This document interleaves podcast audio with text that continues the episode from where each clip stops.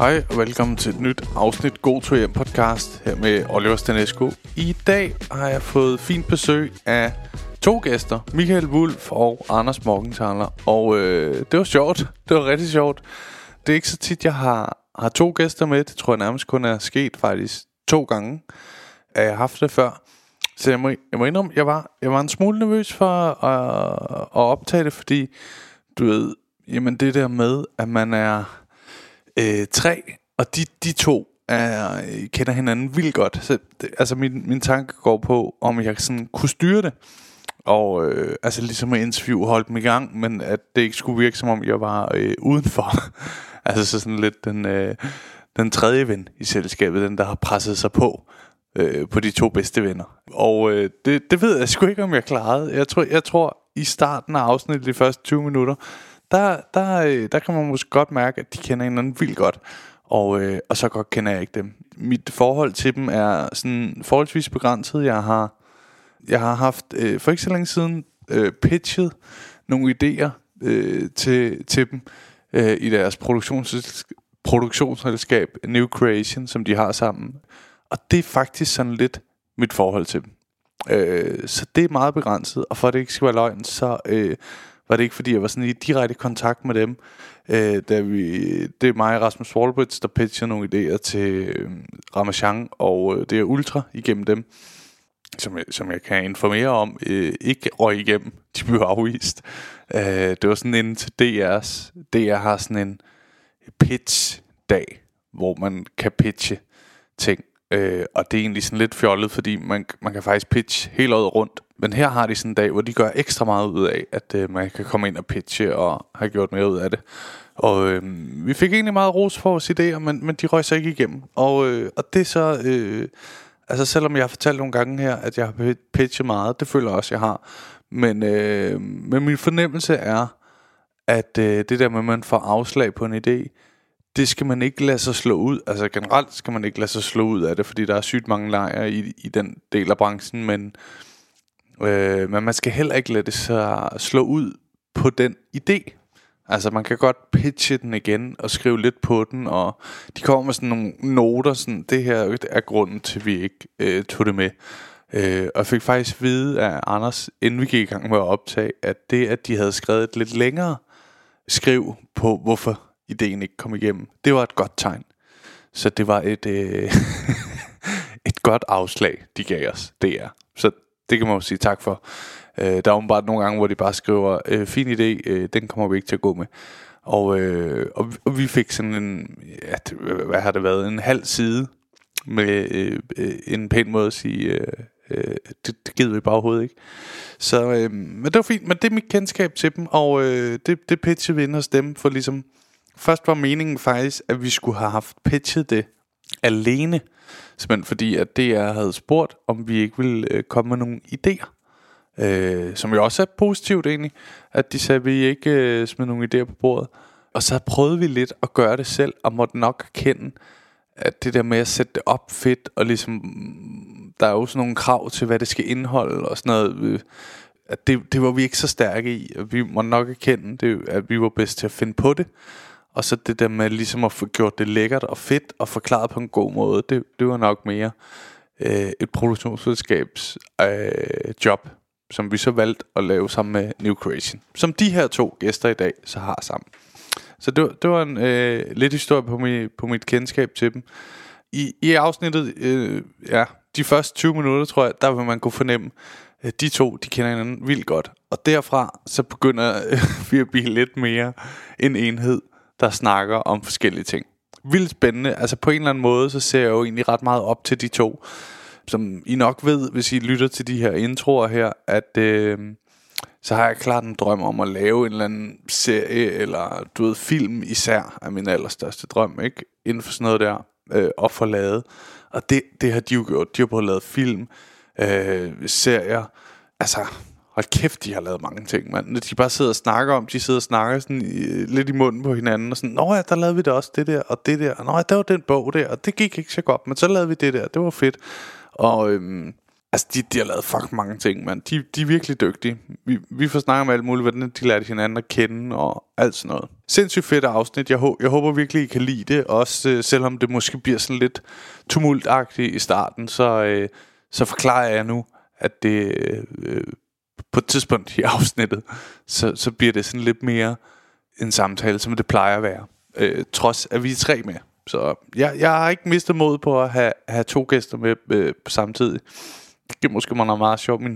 Min storebror sagde faktisk også til mig sådan, han kommer tit lige med nogle idéer til mig, eller faktisk lidt ligesom min far nogle gange gør, sådan, kan du prøve at bruge den her joke?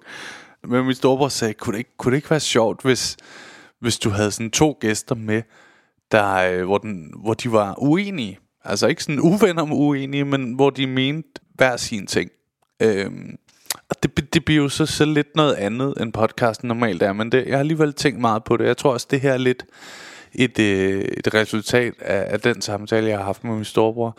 At jeg tænkte, man kan i hvert fald prøve at... Altså, min tanke er jo, hvordan jeg udvikler formatet, ikke? Hvordan jeg... nu er podcasten jo kørt i... Hvad fanden er det, man? 136 afsnit eller sådan noget bliver det her. Altså, hvordan man ligesom holder det kørende, også lige så meget for at jeg bliver ved med at synes, det er spændende. Jeg synes, det er rigtig fedt, når jeg snakker med folk. Jeg synes, det er meget spændende at få sådan en indblik i så mange forskellige arbejdsliv. Altså, det tror jeg også, jeg har fortalt før, men det der med, at jeg føler, mit sådan et netværk bliver rigtig stort i form af den her podcast. Og det er jeg meget glad for. I skal glæde jer til afsnittet. De har også en dejlig historie, og altså deres historie er jo nærmest hele podcasten på en eller anden måde. Så de har ikke den der historie, hvor de siger, så starter vi god til hjem historien, men mere. Det fortæller lige sådan glæden om, som jeg egentlig meget godt kan lide. Sindssygt spændende mennesker og absurd dygtige. Jeg sidder og optager det her lidt tidligere om morgenen, så godmorgen, hvis I... Eller det skal man nok ikke... Jeg ved ikke, hvornår I lytter til det her. Men det er 1. december, hvor jeg sidder og optager det. Introen her, og... så er det snart et nyt år, ikke? Altså det... Jeg sætter jo sådan nogle mål hvert år, og det er faktisk gået rigtig godt i år, men jo mange af de mål. Jeg er ikke nået alle sammen. Men mange af de mål. Jeg havde for eksempel et mål, jeg har fortalt her om, at jeg gerne ville skrive en times nyt stand-up i år. Og det når jeg nok ikke.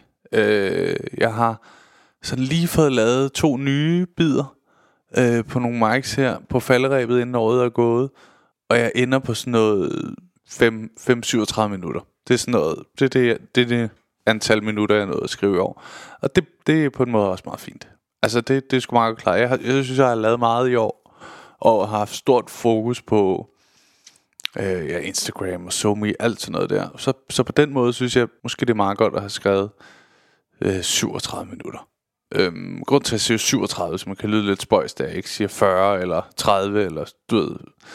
Det er fordi jeg havde en sådan klubaften, hvor det sådan noget, folk betaler ikke så meget for at komme der, så det er sådan lidt, man må gerne teste nyt materiale. Det er ligesom præmissen, ikke? Men det koster alligevel noget, så man laver sådan en lang tid. Og der prøvede jeg, det er alligevel et par måneder siden, der prøvede jeg at lave alt det nye jeg havde, og der havde jeg 31 minutter, og så siden der har jeg fået lavet, ved jeg, 6 minutter, så det er derfor jeg siger 37 minutter. Men det er fedt. Så nu skal jeg lave nogle nye mål, ikke? Og der kommer et nyt show næste år på et tidspunkt omkring marts, som jeg laver. Så der skal mange af de der minutter bruges, måske dem alle sammen. Men det bliver fedt. Nu til det her afsnit. Sindssygt hyggeligt og vildt spændende at få et indblik i, hvordan de her 2 meget, meget dygtige mennesker arbejder. Jeg håber, I vil nyde afsnittet. God lytter.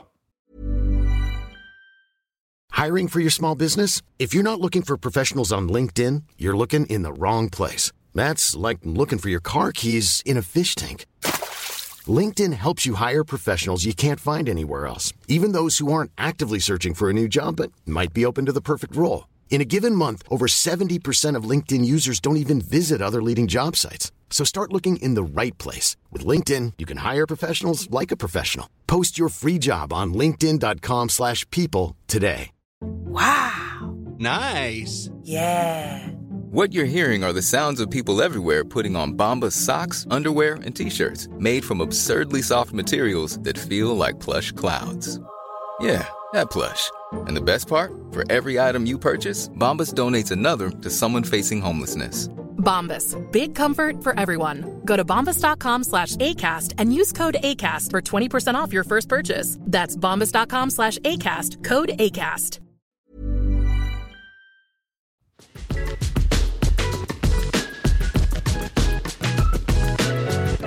Velkommen til, Anders og Mikael. Tak. Tak skal du have. Jeg er glad for, at I havde lyst til at være med. Altså. Ja, vi har meget lyst. Vi har stadig lyst. Det er rigtig spændende. Når man bliver sådan udstillet og bedt om at sige, tak fordi I havde lyst. Og sådan, ja. Jamen, lysten, det gør vi jo. Det er en del af, Oliver, hvis du bliver spurgt om noget inden for branchen, så vil du også sige, ja, det er jeg nødt til.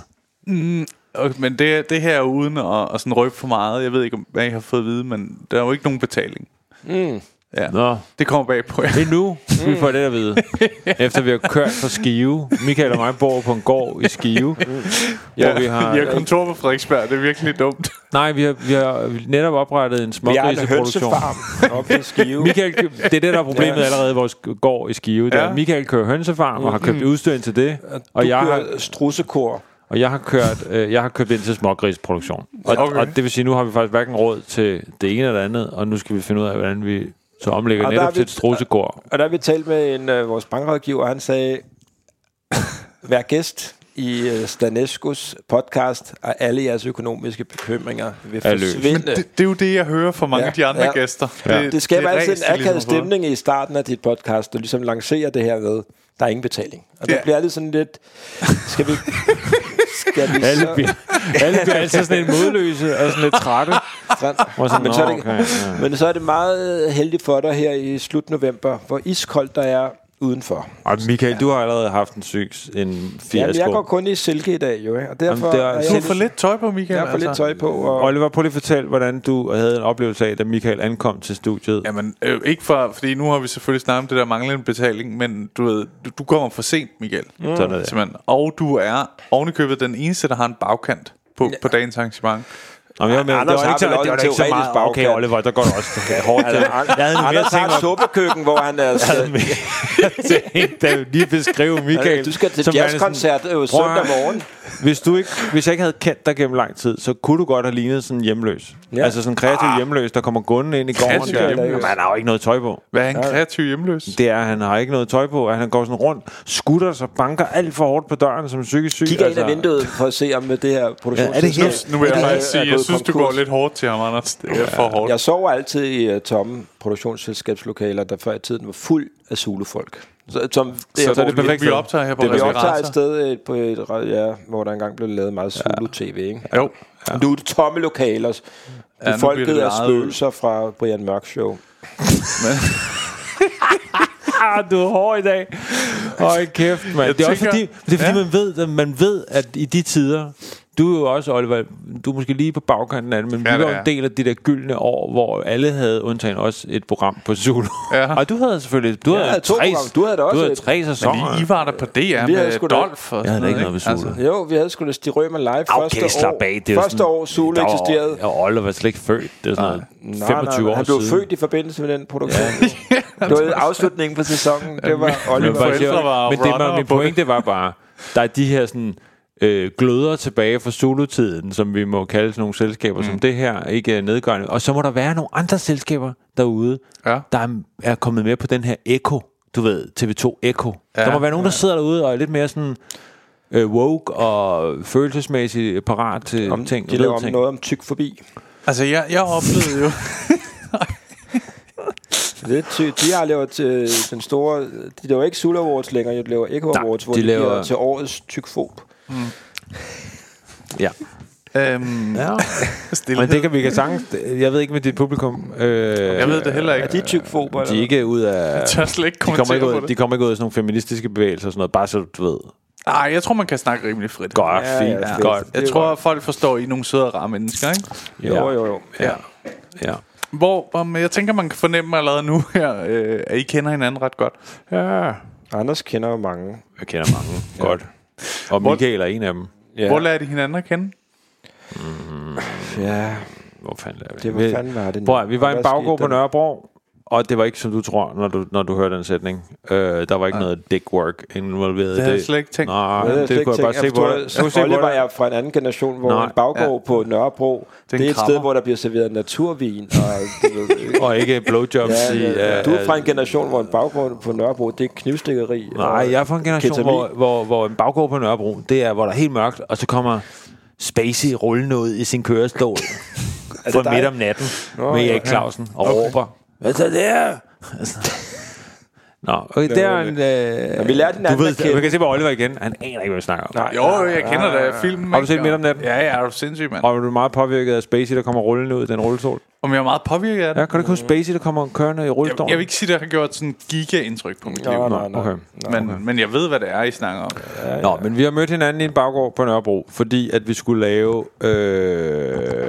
fordi Zulu faktisk startede. Nej, det var fordi, at Palle Strøm og Kjell Reinicke, de var begyndt at blive sådan, en tv-chef, du ved, makkerpar. Du har til at sætte det op, fordi det er noget, du tror selvfølgeligt, at folk ved, hvad er, hvem er. Oliver aner ikke, hvem de her mennesker er. Jo, Palle Strøm ved jeg godt. Ja, det var dem. Det var sådan en, det var sådan nogle fremadstående unge tv-folk, der kom fra DR, der havde lavet sådan nogle spændende nye ting. Ja. Og så var de blevet ansat på TV2 til sådan noget, du ved, lave moderne fjernsyn. Okay. Og det var dem, der ligesom havde fået ansvaret for at lave nogle programmer på TV2, sådan nogle nye typer underholdningsprogrammer. Underholdningsredaktører. Ja, de kom fra, du ved, før i tiden var det sådan nogle meget sådan nogle shows på det hed bare Danmarks Radio, ikke? Jo. Så er der sådan noget shows, hvor folk bare, du ved, sad i sådan en gildesal eller et eller andet, ikke?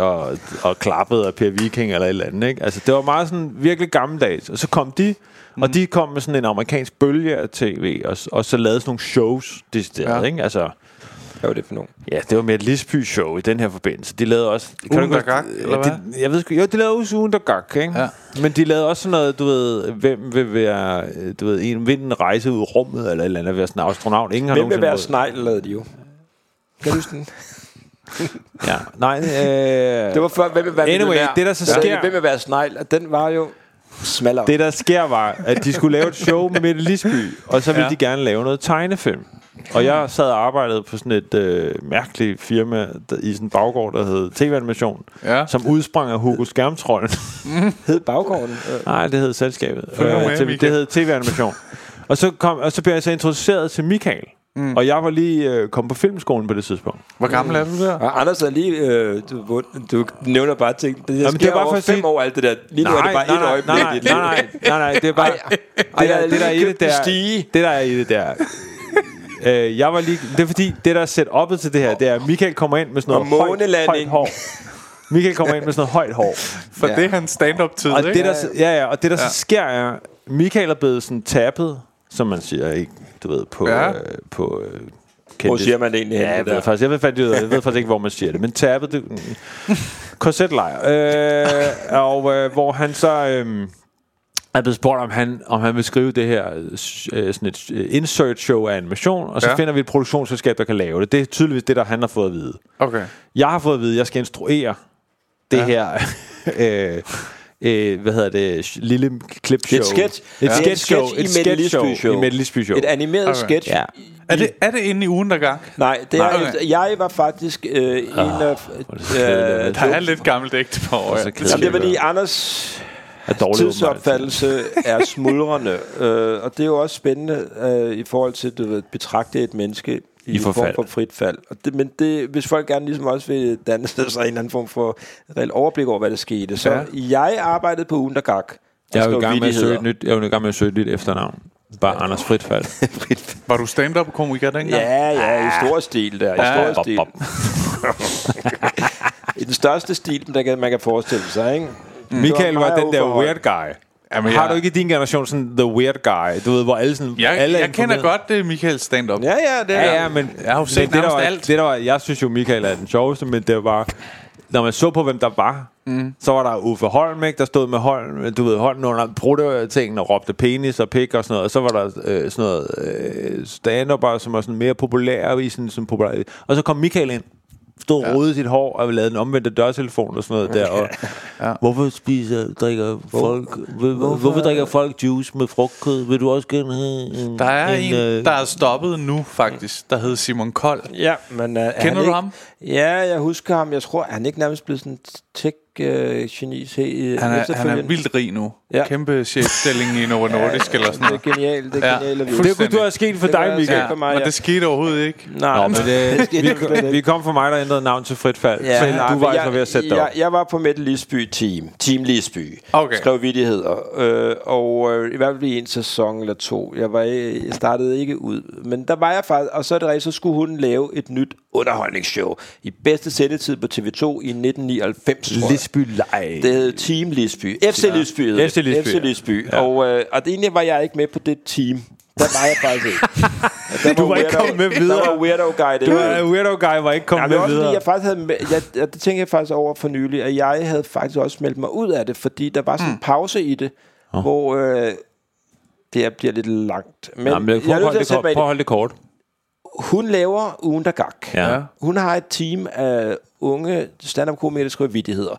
Så får hun rollen i det, der hedder De sendte en pige, filmatisering af Lise Nørgaards. Det var hun danser på et kort nøje. Kun en pige. Der skulle hun pludselig spille, og derfor skulle hun være væk fra det der i et halvt år eller sådan noget. Men der har hun så gjort, at og det var flot af hende. Og hun havde forhandlet med sin tv-station, at de der forfattere på holdet blev på lønningslisten, mens hun var ude og indspille og skulle sidde og udvikle det nye underholdningsshow. Ja. Men og der har jeg på det tidspunkt været fuld af integritet og hvad det hedder kompromisløs skikkelse, hvor jeg sagde nej til den. For du ville ikke have fast løn. Jeg ville ikke være det, fordi det var sådan lidt, vi ikke rigtig skulle lave så meget. Ja. Og det ville du ikke. Sidde derude. Det ville du ikke. Jeg gad faktisk ikke bruge min tid på at sidde et halvt år og ikke rigtig skulle lave noget. Så jeg sagde nej til det. Du skulle andre ting. Ja. Der skulle samles på nogle spillekort og noget øloplukker. Men jeg tænkte på det på nylig, at jeg var en spændende, vidunderlig, radikal karakter, for jeg sagde nej til det. Og derfor var jeg så heller ikke med til FC Lisby, for jeg har jo så regnet ud senere hen, at det er folk jo ikke. Jeg har tænkt, at jeg bare ikke. I min verden ville jeg bare ikke lave noget. Du ved, jeg ville ikke bare sidde derude. Men de har selvfølgelig tænkt, at det var personligt. Det har jeg selvfølgelig regnet ud efterfølgende. Nå, at du ikke kunne lide dem? Ja. Hvordan fanden fik du så lov til at komme tilbage og lave tegnefilmindlæg der? Jamen det var fordi det var Kjeld og Palle, som hvad det hedder, insisterede på, at det skulle være os, der lavede det. Så var der FC Lisby. Er vi stadig rundt om den her gård? Har du hørt om Sten Alarm? Nej, vi skal så lave så Kjeld og Palle besluttede sig for i det underholdningsshow, det er en time, der skal laves 5 minutters tegnefilm. Ja. Og det skal med den store plan i mente, at det var den måde Simpsons startede på i et show, hvor man lavede 5 minutters indslag, og så blev det til sin egen halvtime bag sig. Der er store ambitioner. Ja, og de fortalte også ambitionerne til os. Det er det, der er ambitionen. Okay. Det er også derfor, at det bliver sådan en for lidt historie lidt. Nej, men så blev vi så sat til at lave det her animerede sketch i hver program, ikke? Og det var der Anders og så begyndte at arbejde, fordi jeg skulle skrive det og lægge stemme til ham der interviewen. Det var sådan en karakter, der interviewer en kendt dansker hver gang. Det var bare en kopi. De kom med sådan en bånd med sådan noget, der hed Dr. Katz, som er sådan en psykologshow for USA, HBO. Altså også comedy-psykolog.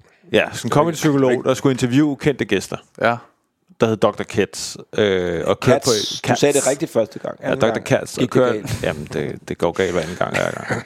Ligesom mit sexliv. Det er nærmest stand-up. Og så kom de bare og sagde, vi skal have en kopi af det show. Ja. Det skal være dansk kopi af det der Dr. Katz. Fuldstændig samme sagde det. Dr. Katz skulle du sige nu. Og så fandt vi på Stig Rømer. Som sådan en klassisk Mikael Wulff navn der. Og da jeg så møder Mikael, der tror han skal være chefen, og jeg tror jeg skal være chefen. Okay. Så vi starter faktisk ikke specielt ud som om at det bliver et venskab for livet det her. Det er mere sådan er I lidt uvenner eller hvad? Nej, mere sådan vi ikke forstår. Vi sidder lidt, vi er begge sådan lidt akavet. Vi sidder og kigger på hinanden og forstår ikke hvorfor den anden ikke gør hvad den anden siger. Og vi sådan lidt lytter han ikke. Det er ligesom Anders' forhold til sin hund nu. Og sexliv. Du kan ikke bruge sexliv. Jo, det kan man godt. Det hedder en follow-up. Hvad hedder det? Det er et lidt tidlig callback. Ja, men man kan godt lave et callback. Er det ikke en tagline egentlig? Måske. Det bliver meget writer på ugen der gang. Nu bliver det meget comedy teknisk, og det er klart, det synes alle folk er super spændende. Men når jeg ikke rigtig har styr på begreberne, så tror jeg ikke det er så spændende. Der tror jeg mere du skal have nogen. Lasse Remmer i studiet sammen med dig sidder og taler de der mekanismer igen. Han kommer om lige om lidt. Så, og jeg husker det faktisk... Anders, vi skal lave et afsnit af Krejlerkongen efterfølgende. Det ved jeg ikke, om du... Vi skal være med i Krejlerkongen uden ting. Ting, man ikke kan se i Krejlerkongen. Forestil dig, du har... usynlige ting i Krejlerkongen. Forestil dig, du har en gammel dåseåbner fra 1820. Det var et godt koncept. Med den antik roadshow, kun med usynlige ting. Er det sådan her, I får idéer sammen? I sidder bare og jammer derude af på kontoret? Ja, det er det også. Ja. Men det der, grund til at jeg kommer hen på det her, det er fordi at det er fordi der røver nogle tangenter, ikke? Det er fordi at du kan godt høre den måde vi snakker på er ud af tangenter, hvor der bare sådan, det kan fornemme, hvor der bare er du prøver at sidde fucking stille på den stol der, du larmer helt sindssygt. Bare ud af tangent. Det er bare for at sige på det tidspunkt, der har jeg faktisk ikke på noget tidspunkt mødt nogen der er med på fri fantasi. Altså sådan rigtigt, du ved, hvor man bare... Anders har været i militæret i mange år på det. Nej, jeg har ikke. Men der, hvor man bare jammer. Ja. Hvor man bare jammer. Forstår du, mener? Og derfor så har jeg ikke på noget tidspunkt... Og så efter vi ligesom har været sådan lidt, du ved... Den ene synes... Mikael synes ikke det, jeg finder på. Eller sådan, forstår ikke, hvorfor jeg vil det der. Og jeg siger det der, jeg synes jeg ikke er fedt. Og så i virkeligheden først, da vi ligesom en aften... Ja, hvad sker der den aften? Bare lad tingene være. Ja. Bare sådan, fuck it. Og så begynder vi bare at sidde og snakke om noget. Mm. Og det er første gang jeg oplever en der sådan er fuldstændig med på sådan noget, altså virkelig sådan sindssyg kreativ samtale. Så der starter venskabet. Ja, og hvor det virkelig sådan at du ved vi uden og ligesom tænke, altså sådan, hvad hedder det dansk, det engelske ord hedder effortless. Forstår du mig? Det der med at vi bare sidder og finder på og det bliver vildere og vildere og vildere. Ja. Og man er ikke begrænset af det er bare en joke. Det er også bare sådan en fuldstændig syret ting, som at du ved forestil dig Victor Borge sidde på et hvidt fly trukket ind af dalmatinerhunden, og så ankommer der en helikopter og hugger hans hoved af, og nogen flyver væk med det med sådan en paramilitær gruppe, der bare vælter ud i det, så klovnekostymer, som vælter ud i en bil bagud. Altså, og det bliver vi bare ved, vi sidder bare sådan og borler den på den måde der, ikke? Ja, jo. Og det er single på det. Vi havde meget tid. Vi havde rigtig meget tid. Og det tror jeg faktisk var det der gjorde at vi ligesom mødte hinanden et sted, hvor der var ikke nogen der havde samme humor. Vi havde ikke hver især mødt nogen der havde samme humor som mig selv. Nej. Jeg havde nu mødt nogen, men altså, som havde samme humor som dig. Ja. Hvem? De gad bare ikke have noget med mig at gøre. Det der mener. Jeg var også ensom. Nej, og så og så er der en anden meget meget praktisk ting i det der. Ja. Jeg havde ikke noget varmt tøj. At Mikael havde ikke noget tøj på, og havde brug for et sted at være, så han kunne ikke klippe ud af det rum. Han var sådan kreativ hjemløs. Han var tvunget til at blive venner med mig. Ja. Nej, hvad hedder det? Jeg boede i den baggård. Det var, at... det bliver en sindssygt lang podcast, det her, hvis du fortsætter ud af det der. Mm. Det var, at vi kunne noget helt vidt forskelligt hver. Ja. Du ved, jeg kunne ikke... Anders skulle snedkerere. Jeg er god til VVS. Dejlig input. I 20 minutter har du bare siddet og spyttet sætninger ind, altså uden nogen fokus overhovedet. Okay, undskyld. Nej, du skal ikke sige undskyld. Nej, du skal ikke sige undskyld, det skal du bare lade være med. Det kan du gemme til. Alle dine undskyld skal du spare sammen, til når du kommer hjem til din kone. Undskyld. Hvad hedder det? Vi kan noget vidt forskelligt. Mm. Så derfor skal vi også realisere vidt forskellige ting. Og det der med at vi kunne vidt forskelligt, det vil sige at når Mikael sad og forestillede sig et eller andet, så kunne jeg jo lave det, tegne det eller visualisere det som animation. Og det prøvede han at slippe ud af lige efter, fordi så lavede vi så det her Stig Rømer show. Og nej, at det var vanvittigt besværligt at lave det, altså som var kendte mennesker. Mikael Wulff, der sad sådan en lidt produktionsmærke setup, lidt ligesom det her. Sådan en mærkelig loftlejlighed, hvor der sad en der hed Jesper med nogle computer, og så skulle man trykke på noget, og så bevægede figurerne så animationsmæssigt. Og så sad Mikael med sådan en headset og skulle snakke. Ja. Kjeld og Hilda og alle mulige typer. Hvem fanden var det? Kjeld og Hilda, Anders Lund Madsen, og så var det... Der var også nogen der synes det var det Ulf Pilgaard. Og nogen der synes det var det mest kiksede på hele jorden. Ulf Pilgaard var rigtig glad. Ja, Ulf var god. Bubber var rigtig glad. Bubber var også glad. Kjeld og Hilda, de var bare glade for at være med, men de forstod det faktisk ikke. Det blev heller aldrig selv. Hvem var det der ikke var glad? Tor Nørretranders, som jo... Han var gigantisk. Han var meget kendt. Har du aldrig hørt om Tor Nørretranders? Nej. Hvor gammel er du? 31 er lige blevet. Hvor er det vildt. Tor Nørretranders i 90'erne var jo en guru. Altså han var sådan en Danmarks guru. Altså laver han tv? Nej, han var sådan, han var forfatter. Han var eller er forfatter. Han var videnskabsforfatter. Ja. Var det vildt, du ikke kender ham, fordi han var seriøst. Jeg vil så sige, det er det første navn, jeg har nævnt, hvor jeg er helt off. Og hvad hedder det? Kender du kokken Boserup? Heller ikke. Henrik Boserup. Hvor er det jo, Henrik Boserup. Ja, han kender ham. Jeg kender ham jo godt. Anders og jeg, vi ved det, om du ikke kendte ham. Ja, pointen er bare det der med, at der er sådan nogle mennesker, der er fuldstændig ikoniske. Altså alle mennesker i Danmark. Kender du Mandela? Nelson Mandela? Ja, har du hørt om? Har du hørt om Mitterrand? Har du hørt om præsident Mitterrand? Nej. Han var også med i podcast, eller ikke podcast showet. Men pointen var bare, så lavede vi den her show. Han var også med på med FC Lisby Mitterrand. Det, og så var der det her med så blev det så sendt ind i det her med Lisby show, og det var så fucking weird det her vi lavede. Ja. Altså det der Stig Rømer show var så weird. Jeg er helt svært ved at forestille mig. Jeg tog lave noget weird. Jeg kan huske vi var inde og skulle se med Lisbys showet, hvor det så bevist for publikum. På skærme. Ja. Der var ingen der grinede overhovedet. Der var folk sad bare sådan her helt perpleks og kiggede på de her skærme. Og så gik det så videre. Jeg har aldrig set en skærm før. Nej, og så skulle vi så lave 12 af de her episoder eller, og så, jeg kan ikke huske om det, er det mig der husker forkert, eller blev det sådan til hver anden gang, eller var det hver gang? Det var hver gang. Og I hvor mange episoder? 1. Nej. 10 gange tror jeg. 10 gange, ikke? Og så troede vi jo at nu fik vi så opkaldet, hvor nu skulle vi lave det store. Nu skulle vi lave Simpsons, ikke? Ja. Det opkald kom ikke. Der kom for, altså, den eneste der faktisk fik et opkald, det var Mikael, fik så et opkald uden mig til at lave sit eget program på Zulu.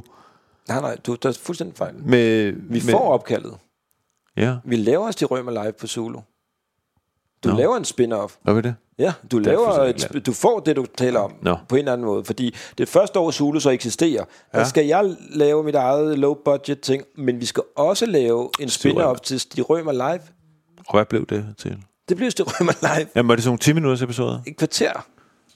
Det vi lavede oppe under loftet. Så fik vi faktisk det der, så vi laver en masse ting der, som er meget mystiske og pragtfulde og vidunderlige og super billige egentlig. Det har man først indset sidenhen, men på et tidspunkt slutter den her evige kilde. Ej, det slutter ikke, rimelig hurtigt. Det slutter rimelig hurtigt, fordi vi er sådan perifære i det her comedy miljø Og ret hurtigt står det klart, okay, det er sådan noget Frank Vam og Kasper og sådan noget, man skal satse på. Og ikke nødvendigvis de der weirdo. Altså har du nogensinde set Kiss My Basics, som er Mikaels show på Zulu? Det er så weird. Jeg tror aldrig du har set noget. Hedder dit one man show det? Nej, det er en en comedy show vi lavede på Zulu, i 6 afsnit, hvor Frank Vam spiller hovedrollen. Nej, det har jeg ikke set. Nej. Og hvor det er instrueret af Christoffer Bo, sidenhen ekstremt profileret, kendt arthouse instruktør og instruktør Q. Afdeling Q. Men du var der lidt med Kasper og, altså, du var der med i Langt Las Vegas, hvis jeg husker rigtigt, ikke? Jo, men vi bliver lukket ned som sådan en, hvor man siger, hey, det der, det går ikke. Du ved. Og så er det, vi faktisk befinder os sådan, hvad fanden skal vi så lave? Ja. Og på det her tidspunkt, bare lige for at forstå det, der er I, føler I er lidt et par. Ja. Eller okay, cool. Ja, fordi vi har fundet ud af, at der hvor vi bliver et par rigtigt, det er da vi beslutter os for at skrive. Nu siger jeg, vi beslutter os for at skrive. Det er Mikael der skriver. Men vi beslutter os for at skrive en spillefilm, som hedder La Dolce Vita 2. Okay. Som er det her med, du ved ikke hvad La Dolce Vita 1 kan jeg se. Ja. Nej, jeg føler mig sygt dum, kan man. Det er en meget berømt Fellini-film. Det er noget, jeg skal tjekke op på. Okay. Det er det første, jeg skal tjekke op på. Ja, men det er bare for at sige, hvis man ligesom tror, at man gerne vil lave noget mainstream, så skal man nok ikke skrive et 250 sider langt manus til La Dolce Vita 2. Det gør vi. Det gør du. Og vi har vi sidder og holder møder om det, og så skriver Mikael på livet løs. Okay.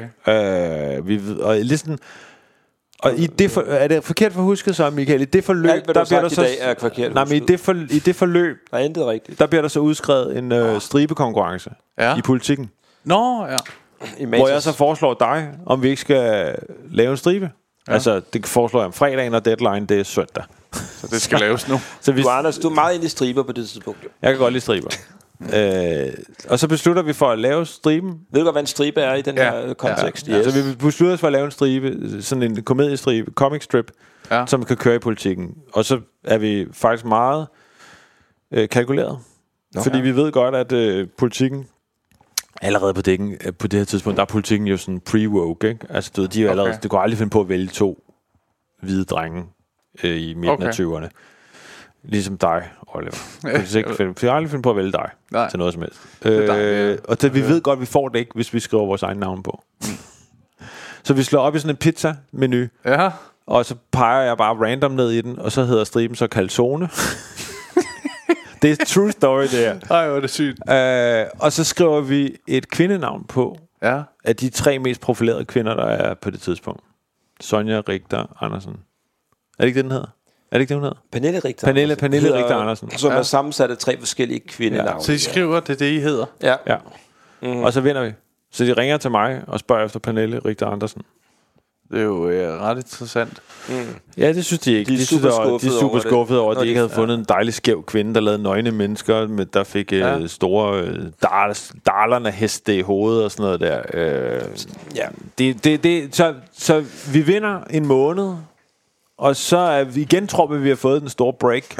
Simpsons. Ja, og så bliver vi cancelled efter en måned. Nej, vi bliver ikke cancelled, det er forkert. Det er rigtigt, vi ikke fortsætter men vi var heller aldrig stillet andet i udsigt, end at vi fik en måned. Vi havde bare en drøm om. Vi to havde en drøm om, at vi skulle fortsætte på evighed. Er det forkert? Ja, men det er jo ikke, der var ingen, der havde fortalt os noget om, at vi skulle. Man vinder en måned, og så havde du en drøm om, at de så ringer efter en måned og siger, det er vildt fedt. Den drøm havde du da også regnet med. Jo, men det er bare forkert formuleret, fordi du får det til at lyde som om du blev fyret. Du blev ikke det var rigtigt. Men det naturlige havde været, at vi blev fortsat. Ja. Og det gjorde vi ikke. Nej. Så sad vi tilbage igen. Jeg ved ikke naturligt. Så sad vi. Jamen det er jo naturligt din trold. Altså det er totalt vanvittigt. Det er fordi du forsøger at hele tiden at tegne et billede af næsten succes, hvor jeg hele tiden tegner næsten fiasko hele tiden. Men det er nok sandheden er midt imellem. Ja, I har klaret det okay. Ja, så er det, vi sidder der og ved faktisk ikke helt, hvad fanden vi så skal stille op. Nej. Og så ud af det blå, så ringer eller skriver en af mine gamle venner fra designskolen, som på det tidspunkt er blevet ekstremt succesfuld i London i sådan .com, du ved, miljøet. Ja, inden boblen springer i 2000. Ja. Der er han blevet kæmpestor, har sådan en chefstilling. Kender du London?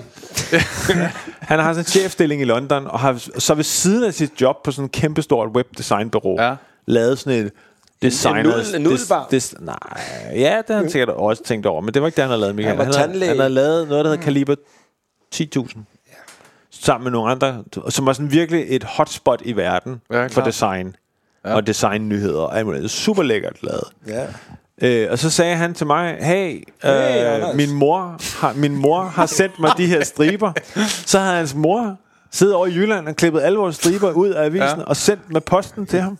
Og sagde, hey, det er din gamle ven Anders, som sidder i en forstad i København. Og så sagde Toge der, hey, kunne I ikke tænke at have en ugentlig stribe digitalt på det her Kaliber 10.000? Så sagde Mikael og mig, nej, vi vil gerne have en daglig stribe. Så mødtes vi hver søndag i 2 år. Og, altså lidt i et lokale ligesom det her. Ret skrællet. No offense. Men, og så lavede vi striber. Så havde vi at skændtes om, hvad der var sjovt, og hyggede os med det i 2 år. Ja. Og ringede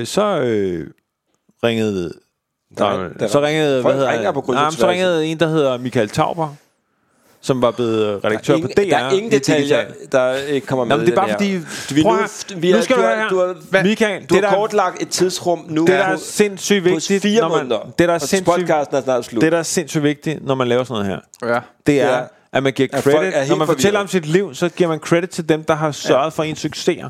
Det er meget vigtigt. Og der er folk, der er pisse dårlige til det. Okay. Du er god til det. Du er den bedste. Jeg er faktisk lige nu rigtig god. Vil du komme med noget input, Mikael? Nej. Men jeg kan bare mærke at jeg kan forudse, at han ikke vil. Det er 10 afsnit, du laver nu med os, kan jeg mærke, før vi når frem til noget.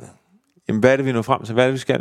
Vi skal jo ikke... Kan vi ikke nå frem til nutiden, til det øjeblik? Hvad det, du gerne vil... Nu ved jeg godt, hvad det er. Skal vi ikke bare få det overstået, Mikael?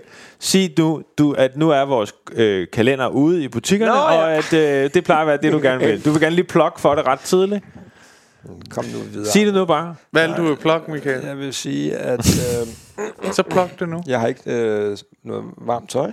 Nej. Det er en oplysning. Så har vi Wulffmorgenthaler kalender 2024. Den er til salg.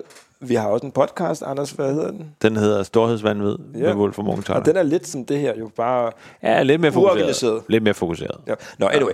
Du møder Mikael Tauber. Det var han var på DR og skulle bygge deres digitale afdeling op på DR2. Ja. Og så synes han det så skulle ret vildt ud. Så for det tidspunkt var der ikke nogen, der havde tøj på i striberne. Fordi jeg gad ikke tegne tøj. Så alle var bare nøgne, hvilket var sådan helt random. Som halvdelen af virkeligheden kunne man ikke forstå. Fordi folk bare var nøgne. Men det synes vi var fedt og sjovt. Og det var dengang, man var modig og ikke synes man havde millioner på spil og sådan noget der. Så kom vi så over på DR. Ja. Og så var det, at Politikken efter 2 år, eller var det 3 år... Kom nu ind i kampen. Det var efter 2 år, ja. Og og det er så her, jeg kan sige, at den her podcast er sponsoreret af Ældresagen i dagens anledning. Jeg er medlem af Ældresagen. Ja. Er det rigtigt? Ja. Hvorfor? Altså, hovedårsagen er, at... det er tæt på, hvad så hamburger og kartoffelmos. Karbonader. Jeg var nede for smørbrød. Man var tilsendt en karbonade hver uge. Hvorfor er du medlem? Jeg var nede. Jeg har en smørbrødsklub, hvor vi er 3 drenge og en Nikolaj Stockholm, dig og nej, ikke ham. Hvor de laver slet ikke comedy. Vi spiser smørbrød en gang i kvartalet. Og så lever I ikke af andet. Så holder man sig til det, ikke? Altså ligesom sådan en slange, sådan en konta, hvor I spiser en utrolig mængde, og så lever jeg det. Og så da vi er nede det sted, så sidder der 2 ældre mænd ved siden af, der har sådan kort op, og så får de 25% rabat. Og så er jeg sådan, hvad er det for et specielt kort I har? Og så siger, det er vi medlem af Ældresagen. Og så siger, det kan du også blive. Og så siger, jeg troede man skulle være ældre. Du bliver rekrutteret eller hvad? Og så kan du ikke sidde fucking stille på den der stol. Jamen, altså du vælter rundt. Altså som du er en HD-ram barn. Jeg er vildt ophidset over fortællingen. Jamen du vælter rundt på den stol. Du løfter op i den og sådan noget. Hvad fanden har du rundt i røven eller? Nej, jeg er ophidset. Du finder ud af at du kan blive medlem af Ældresagen. Og så bliver jeg medlem. Og der så hvordan du, altså man går ind på nettet, søger på Ældresagen, så skal du bare taste dine oplysninger. Det er ligesom at komme med i. Det er sygt billigt. Det koster 600 kroner per halvår eller sådan noget. Skal du satme spise meget smørbrød for de 600 kroner at tjene den? Det er 25%, hvis du er 4. Ja, det er rigtigt. Det går hurtigt i 3-4.000, ikke? Anders er medlem. Du er også medlem i nogle klubber. Lungeforeningen. Ja, Klub Matas. Men det er fordi i lungeforeningen får man tilbud. I lungeforeningen der får man tilbud på snorkler. Jeg kører mange snorkler hvert år. Ja, men kamp for creme også.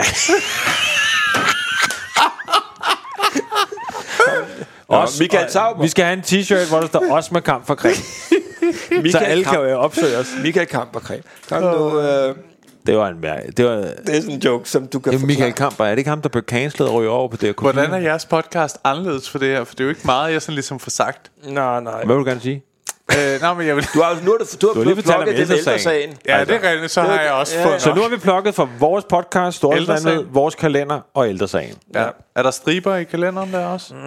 Nej, det er bare tomme sider. Hvorfor Anders kommer ud og tegner hos dem, der har lyst til at have nogle striber? Man køber den, og så hver morgen dukker jeg op og laver en sjov vits på den tomme side. Hvad kunne du tænke dig i dag? Noget med en kat? Så er det, jeg gnider ude i Herlev på en eller anden, og så kører jeg videre. Men vi ender så med at få trykt striben i Politikken. Anders' nej. Det er der hvor Anders' største drøm bliver realiseret. Han har drømt om det hele sit liv. Han vil gerne i Politikken. Han tror at det der hans liv piker. Så indser han at han skal lave den stribe hver dag i næsten 20 år. Og det var man ikke klar over på det tidspunkt. Det gjorde vi. Ja.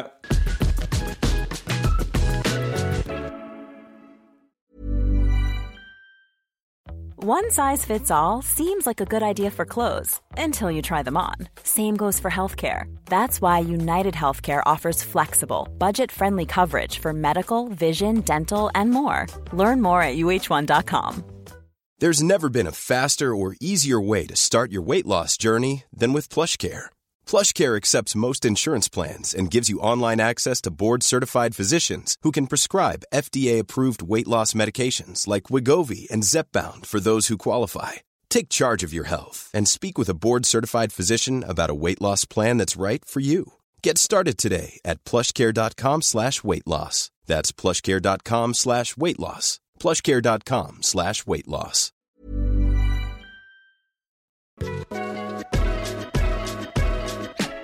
Så det var ikke drømmen. Hvad? Så det var ikke drømmen, men det krævede jo også noget arbejde. Det krævede rimelig. Oliver, det der med at lave en stribe hver dag, det er faktisk, og så samtidig også have en filmkarriere og alt muligt andet. Det er faktisk sådan rimelig hårdt. Og du er også i nogle perioder, hvor du er helt besat af andre ting. Så blev jeg besat af at genere. Kan du huske den gang, hvor jeg fik den idé om, at jeg enehændigt troede, jeg skulle redde BRO ved at genopleve hele deres... Inden BRO Play kom, ikke? Ja. Der havde jeg sådan en idé. Jeg har ADHD, så derfor så handler jeg rimelig ofte på idéer. Ja.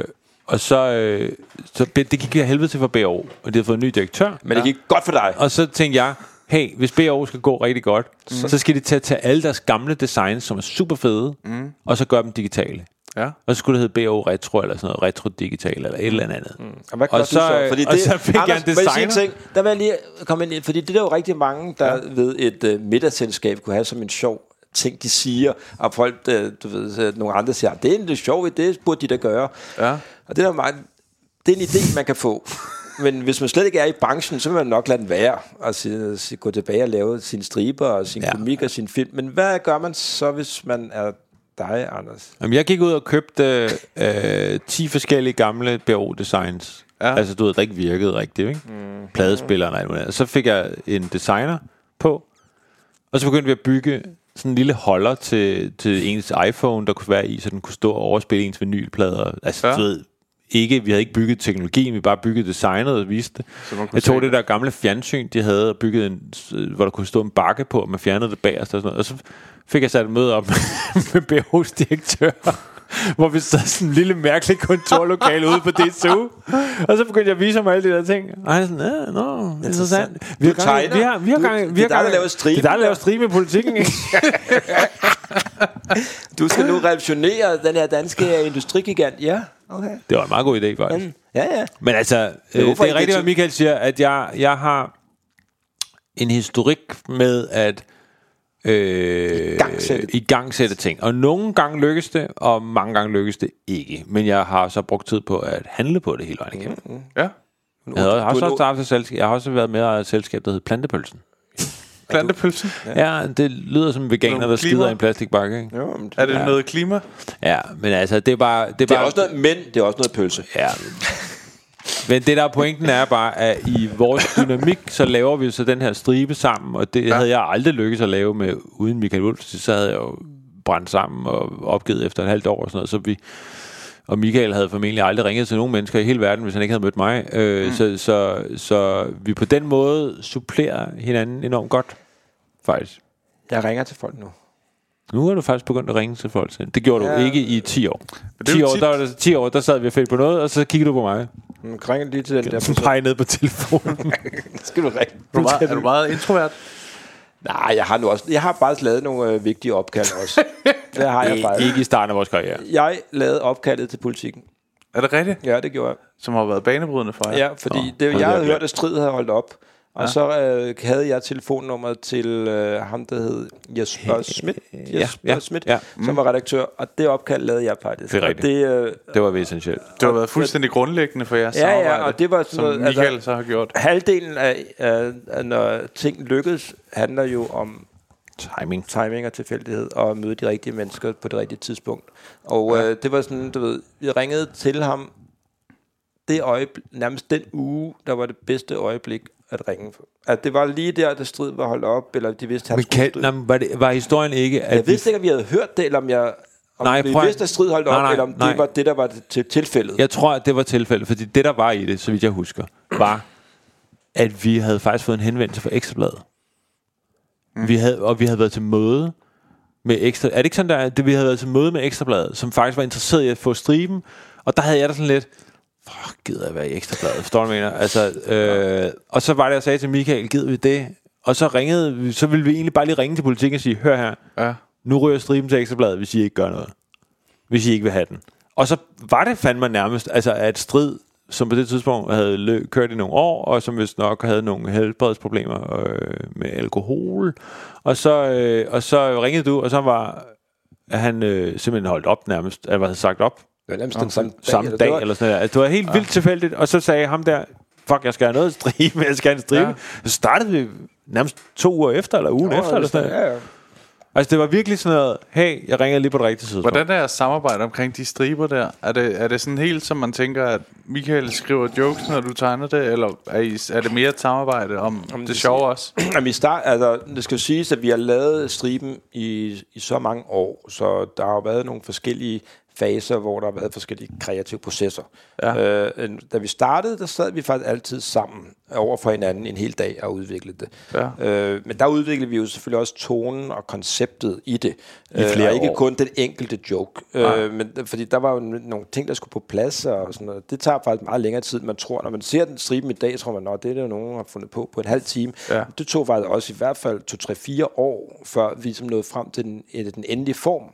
Og også finde ud af, du ved, der er en helt vildt mange sådan nogle praktiske ting. Er det et billede, vi primært fortæller i, eller er det flere billeder, eller dynamikken mellem replikker og undertekster og alt muligt sådan, også tonemæssigt i, hvad er vi? Mm. Altså hvad er vi for et univers, sådan som folk kan regne med det. Det er det, der er svært. Du ved, laver man lige pludselig en aktuel joke, laver man en ordspilsjoke, laver man, du ved, sådan noget satire omkring, hvad foregår der i verden? Vil man, hvis vi lavede striben i Politikken i dag, vil vi lave noget om situationen i Israel, eller vil vi ikke? Du ved, der er sådan nogle ting, som på et tidspunkt giver sig selv, du ved, hvor man ligesom bare kender sit eget univers så meget, så man ved, hvad det går ud på, og det ved publikum også. Men det tager bare et stykke tid at finde ud af det. Ja. Så det brugte vi meget. Der var vi meget sammen i den periode. Så var der en periode, hvor jeg tror, jeg skrev en del, eller i hvert fald altid havde noget med hjemmefra. Ja, vi havde også det der, jeg havde været sådan en insistering på, i starten, vi skulle finde på det sammen. Det var sådan lidt åndssvagt, for det var bare sådan æresagtige ting, ikke? Ja. Og det giver sig selv over tid. Så trættes man ud, ligesom sten, der bliver slidt på en strand af sandet. Så siger man, okay, du tager bare med. Så Mikael havde mødt altid op og havde 10 striber med, når vi lavede noget. Okay. Altså vi arbejder ikke sådan, hvor vi gjorde det hver dag. Vi lavede sådan noget, hvor vi mødtes 1-2 gange om ugen, og så bankede vi igennem i 5 timer. Ja, så på et tidspunkt så lidt færre gange. Men vi har også hele tiden lavet striben på dansk og engelsk. Det er jo nogen, der ved det, og nogen, der ikke ved det, ikke? Ja, det vidste jeg ikke. Nej, men det gjorde vi fra start af. Altså i de 2 år, hvor vi ikke var i Politikken, og vi var på det her site, Anders talte om før, der var den kun på engelsk. Ja. Ja. Så vi lavede den i 2 år kun på engelsk, og udgav den, hvad det hedder, også på vores eget engelsksprogede website. Og det gjorde vi også, mens vi var på Politikken. Og mens vi var på Politikken, begyndte vi også at udgive den i andre lande. Først i Skandinavien, og så i Tyskland, og nogle Østrig, og rundt omkring. Og så blev striben jo for 10 år siden syndikeret i USA, og fik en amerikansk agent, og blev solgt til over 300 amerikanske aviser. Ja, eller 300 aviser i verden. Ja, i verden. Altså, du ved, i Asien og alt muligt. Men det er jo også der, hvor at så bliver det også en anden type forretning. Altså man er nødt til at have nogle andre kreative. Ja, men også nødt til at have, fordi man skal lave ekstra. Altså så vi lavede 500 striber om året, fordi man skulle regne med at 200 blev sorteret fra. Ja, så kom vi netop ind i sådan noget, hvor vi fra at det var, og det gjorde faktisk også, at vi på en eller anden måde også havde lidt udfordret i forhold til vores samarbejde med for eksempel Politikken, fordi hvis du gerne vil lave en stribe til Politikken, så er de jo allerede glade for, at den handler om noget, som Politikken-læserne går op i. Du ved, et fastelavnsbolletest på gourmetbagerier på Østerbro. Altså, du ved, det som der er det vigtigste i deres liv. Så det vil være det fedeste. Den fløj helt ind over hovedet på Oliver. Nej, det gjorde han ikke. Han tog det mega seriøst og sagde, nå, gud ja, det er rigtigt, det går jeg faktisk også. Nej, det er lidt rigtigt. Men når man så samtidig syndikerer striben til hele verden, så skal man lave nogle striber, der kan oversættes, så de kan fungere i Idaho og i Tokyo og til en eller anden mærke lokalavis i Australien. Det mener, det fløjter ikke hen over hovedet på mig, men det er rigtigt. Det var fordi du stoppede ved det der med test af fastelavnsboller. Kunne se på dine øjne, hvor du bare sådan, hvad er det for en af den bedste? Nej, men du har smagt i år. Nå, på den måde. Men det gjorde, at hvis man gerne vil sende striben til hele verden, så skal det være den skal ikke være spillet kontroversielt, fordi så skal du hele tiden lave det om. Ja. Vi måtte ikke lave jokes om, eller jo, vi måtte gerne, så kunne vi bare lave den om igen, men vi må ikke lave jokes om religiøsitet. Ja, sex, religiøsitet, etnicitet. Altså du ved, ting der er, altså, ja. Altså vi har jo lavet sindssygt mange striber, der er vanvittigt at se tilbage på nu, at man overhovedet gjorde, ikke? Men det var meget mere omfattende, end jeg sådan lige troede, ja, faktisk. Det var, og det gjorde også, at vi ligesom måtte have nogle kreative gange, hvor du ved, jeg kunne slet ikke nå at lave det hele overhovedet, så nej. Jeg lavede skitserne. Mikael skrev vittighederne, jeg lavede skitserne, og så begyndte vi at have et hold af mennesker, der rentegnede og farvelag og sådan noget der. Ja. Så det er, sådan, det er jo sådan, det er nu. Altså. Ja, men nu er der også, altså vi er også, nu mere professionaliseret det er, der er også tekstforfattere på, der skriver striben. Altså den kører jo ikke i Danmark længere, men den kører jo stadigvæk i, den gør den jo på, den kører på Instagram og sociale medier, ikke? Men den kører en masse steder rundt i verden. Og nu er det jo en, altså ikke fordi, det lyder jo altid sådan lidt... hvad det hedder, lidt trist, når man siger, at nu er det professionelt. Men det synes jeg egentlig ikke, det er. Men det er ikke det er os, der sidder hver dag og laver den på samme måde, som vi gjorde for 20 år siden. Det er jo sådan, det bliver med alt, der bliver stort. Ikke? Ja, og det er jo det, som nogle gange folk ikke forstår. Så det er jo en måde, man har gjort det på i USA i årevis. Ja. Altså du ved, der er jo striber, der kører i USA, som der sidder 4 mennesker. Men det er jo også altså det, som en IP, giver et godt billede af, sådan som du siger, Mikael, med at det tager 3-4 år at finde den rigtige skabelon eller model og humor. Når du ligesom har fundet den, så kan det godt være, at du giver det til nogle andre dygtige folk og siger, hey, det her er skabelonen, fortsæt. Eller du ved, ikke? Ja. Hvor hvis I ikke havde lavet det arbejde, så kan det jo ikke lade sig gøre, at du bare siger til nogen, find lige på det.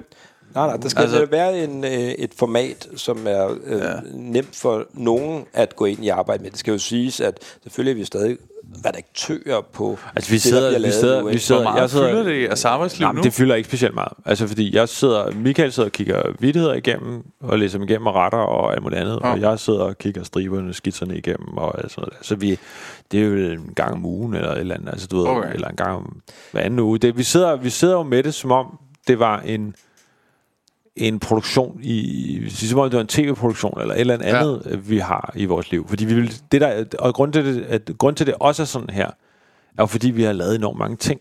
Altså du ved, vi har lavet tv-serier, vi har lavet spillefilm, vi har lavet fucking altså bøger. Du har lavet bøger, vi har lavet bøger, altså vi har lavet enormt mange ting samtidig, fordi det har vi lyst til. Så vi har også altid tænkt det som en seriøs forretning. Altså det er ikke sådan. Allerede den gang, hvor vi mødtes og lavede det, der var det ting som, hey, det her skal en dag køre i 300 viser. Det er det, vi vil. Ja. Og det tog, og så tænker folk, om det lykkes. Ja, det tog 10 år. Ja. Altså, det er jo 10 år, hvor du stadig sidder i fucking 10 år og laver noget. Ja. Og så får du opkaldet fra USA, eller de siger, hey, vi er interesserede, og de har lige døbet tæren lidt, og så sagde de på et tidspunkt, nu synes vi, I er klar til det, hvis I gør sådan og sådan. Ja. Og så fløj Mikael til USA og lavede en deal med dem. Efter vores advokat havde slået lortet ihjel. Så et godt råd derude, det er brug advokater varsomt. Okay. Men det der også er, har I altid haft så store ambitioner på alle jeres projekter? Ja. Er det sådan, kørt igennem? Ja, det har vi. Ja, det har vi. Det er egentlig også en af de ting, som hvor Anders og jeg egentlig altid har haft en eller anden, måske ikke altid på samme måde, men at vi begge to også har sådan en risikovillighed og en sådan iværksætterånd, ikke? Hvor vi, du ved, det kunne du godt have risikeret, at den anden ikke havde haft. Altså Anders skulle, traditionelt set godt har været en lille, totalt nørdet tegner, der sad over i et hjørne og bare sad og tegnede. Det er jo 99% af alle tegnere, uanset hvor talentfulde de er. Ja. Og jeg kunne jo også have været en mærkelig introvert stand-up-komiker. Det er du også. Men det har hele tiden været en del af det, og det har ikke været, du ved, der har vi faktisk været ret meget. Ej, vi har været, det, det er rigtigt, hvad Mikael siger. Vi har været risikovillige på en måde, hvor vi også i en overrække, tror jeg måske også sådan 5-6 år, kørte sådan et ekstremt populært website. Altså der var der hvor folk brugte websites, der hed Helt Normalt. Altså hvor der var simpelthen så mange besøgende, og vi havde millionomsætninger og alt sådan noget. Men, altså du ved, den risikovillighed har selvfølgelig også bidt os i røven nogle gange, fordi vi har sat så mange ting i gang, eller risikeret rigtig mange ting, og gjort, at vi lever fint af det, og vi har levet fint af det historisk. Men jeg sad bare den anden dag og regnede ud at vi kunne have været mange millionærer, hvis vi slet ikke havde lavet alle de ting, vi laver. Altså hvis vi ligesom bare havde fokuseret på det her, og så internationaliseret et projekt, som vi faktisk gjorde i en periode, og hvor pengene væltede ind på det, men vi satte lige så mange ting i gang. Altså du ved, så får man også lyst, eller vi får i hvert fald lyst til at være... Men ville I kunne det? Tror du ikke, det er noget af jeres drivkraft og DNA, som mange har? Jo, det er det helt sikkert, men det, jeg tror mere, det er bare for at fortælle lytterne, at med risikovilligheden følger også... Men det hænger altså tit sammen, fordi det er nok som en risikovillig med nogle ting, der går dårligt, eller der koster en noget, men samtidig er det for eksempel også... Anders, der har set, at i USA, der har alle de her stribetegnere, som Gary Larson og sådan nogle, der var kendte før, det Sten og Stoffer, de har sådan nogle årlige kalendere, som der står på bordet overalt, når man er i USA, og så siger han, hvorfor har vi ikke det i Danmark, hvorfor laver vi det ikke selv? Og den første år, vi laver det, der er det dig, der selv laver opkald rundt til trykkerier, og også betaler for, at vi laver den her Wulffmorgenthaler-kalender, og trykker den selv, betaler selv for, at der bliver trykt 5.000 eksemplarer, og så... Jeg ved ikke, hvordan vi får det i en boghandel. Men nej, det bliver udsolgt på en uge. Den der det er selvfølgelig glemt, det der. Og det er jo igen også sådan, ja, det kunne også have gået dårligt. Der er nogen, der det gider vi ikke have. Men samtidig der har det jo medført, at vi har lavet den der kalender i 15 år eller sådan noget, og der har været en bestseller for os i 15 år. Det er sådan noget, nogle gange så laver man noget, og så tænker man ikke lige mere over det. Så er der nogen, der siger, hey, I ved godt, den der er solgt på en uge, og så er den bare væk. Nå, så vi måske tror 10.000 næste år eller projekter. Så har vi projekter, hvor vi har lavet et eller andet i 10.000 eksemplarer og har solgt 2. Forstår du? Altså, så er der lige nogle paller med nogle bøger, der man kan finde nede på Mændenes Herberg, ikke? Ja, vi lavede en Kamasutra-bog. Hvorfor har I gjort det? Jamen, det var en sjov joke. Du ved, alle mulige seksuelle stillinger bare beskrevet comedy-wise. Det lyder da meget sjovt. Der er ikke nogen, der købte den.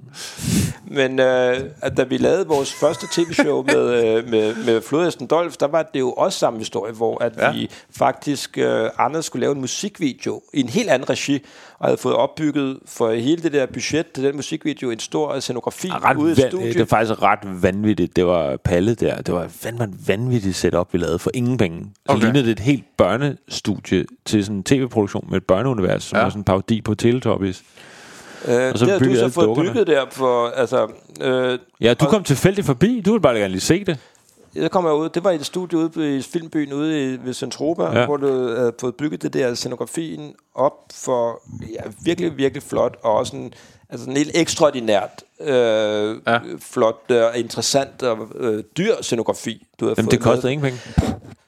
Jeg tror, jeg havde 10.000 kroner til det eller sådan noget. Og så sagde jeg til Anders, hey, hvis vi har den her scenografi, skal vi så ikke bare skyde en dummy til et comedy show dagen efter I har skudt musikvideoen? Jeg har jo scenografi, og jeg har de her dukker, og så må vi så selv betale for den her dummy. Og det gjorde vi også. Og det er jo også risikovillighed, fordi der ville være andre, der ville have sagt, at der var nogen, der skulle betale for det, et produktionsselskab eller en tv-station. Men det medførte jo, at vi endte med at lave den her, vores første tv-show til DR2, på baggrund af den dummy, vi tog chancen og skød selv der. Ja. Og det medførte så, at vi fik lavet hele det der Dolph-fænomen, og som aldrig ville have eksisteret, hvis vi ikke havde taget den chance. Så det var en kombination af, jeg havde designet figurerne og fået bygget dem og alt sådan noget der. Mm. Og så er det jo, at i samarbejdets ånd, at Mikael så kom ud. Jeg havde ikke selv fundet på, at det her nødvendigvis kunne blive til et comedy show, eller du ved, at Dolph begyndte at blive en rasende flodhest. Altså, så det var sådan, det skete, fordi Mikael så det. Og så begyndte han at skrive idéer til, hvad det kunne være. Og så mødte vi Jonas Schmidt, som vi puttede ind i den her. Hvordan fanden kom... Var han med i... Nej, første dummy, vi lavede... der var en helt... Der var kvinden inde i... Der var en kvinde inde i Dolph, som... Hvem var det? Hun var ikke sur... Det var Liv, tror jeg. Liv Korfiksen. Ja. Okay. Og det fungerede ikke så godt. Nå, og så var ikke comedy-mæssigt i hvert fald. Nå, men som karakter var det stærkt. Nå ja. Nå, undskyld. Dramaet var stærkt. Men så var der jo noget bare ved, at vi havde optaget den her, hvad det hedder, dummy, som der også tog lang tid at klippe, fordi den var jo nærmest improviseret. Det var noget, vi sluttede dagen før. Du skrev nogle af 30 sider til dagen efter. Ja, så bare sad og væltede rundt. Men det var jo interessant nok også, til, at Danmarks Radio så for alvor gik ind i det. Fordi så havde vi jo en optagelse. Jeg tror også, jeg gik ud og lavede nogle sketches efterfølgende klippet ind i det. Jeg lavede der noget med Frank, hvor han var... Jeg lavede en eller anden sketch med Frank. Men det var sådan noget, der vi lavede... Det der. Når vi beslutter os for noget, så er vi ret hurtigt på bare at gå i gang. Ja. Altså, og senest kan man sige... Så for nogle år siden, der spurgte Peter Aalbækker, som vi ikke skulle lave en Wulffmorgenthaler-film. Ja. Og så sagde vi, jo, men så vil vi helst lave en familiefilm. Ja. Altså, så vil vi gerne lave sådan en familieunivers. Og så opfandt vi den her. Så fandt jeg, du ved, jeg er meget optaget af, hvad der også virker kommercielt, men som også er sjovt og anderledes. Og jeg kunne bare se, om der er alle de her familiefilm og de her ting, men det, der i virkeligheden skiller det ud, det er... Du skal kunne genkende karakteren, eller du skal sådan, du kunne se karakteren på en eller anden måde, ikke? Ja. Altså visuelt. Visuelt. Så det skal ligesom være noget ikonisk. Så derfor så fandt jeg på Mukke-karakteren. Og Mikael skrev faktisk et helt draft i en helt anden retning og en helt anden tone, som jeg satirisk. Det er sådan et mønster i vores samarbejde. Men det er mere det der med, at fordi vi er to, så kan den ene godt gå i en retning, og den anden siger, hey, hvad med lige at gøre det her? Ja. Og det er jo noget, vi begge to gør. Altså, hvor, du ved, så siger jeg til Mikael, det der, det tror jeg ikke virker til børn. Eller jeg har lavet virkelig meget børneting. Og så tog jeg det over og prøvede at sige, hey, hvad med det her? Og så har Mikael så skrevet det om i det igen, og så gjort det mere sådan fortællermæssigt. Og så pludselig har vi fundet på et børnefamilieunivers, som faktisk blev et kæmpestort hit. Altså Mukke og Vejfesten blev et virkelig stort hit. Og der er det så, at vi fra starten siger, det skal være en IP. Altså det skal være et brand. Det skal være sådan, at du ved, at der er vores minions, de hedder Femlingerne, og du ved, det skal blive sådan og sådan og sådan. Altså, og der skal komme en film nummer 2, og der skal komme en tv-serie, og der skal komme alt muligt, ikke? Ja. Og det gør der så nu.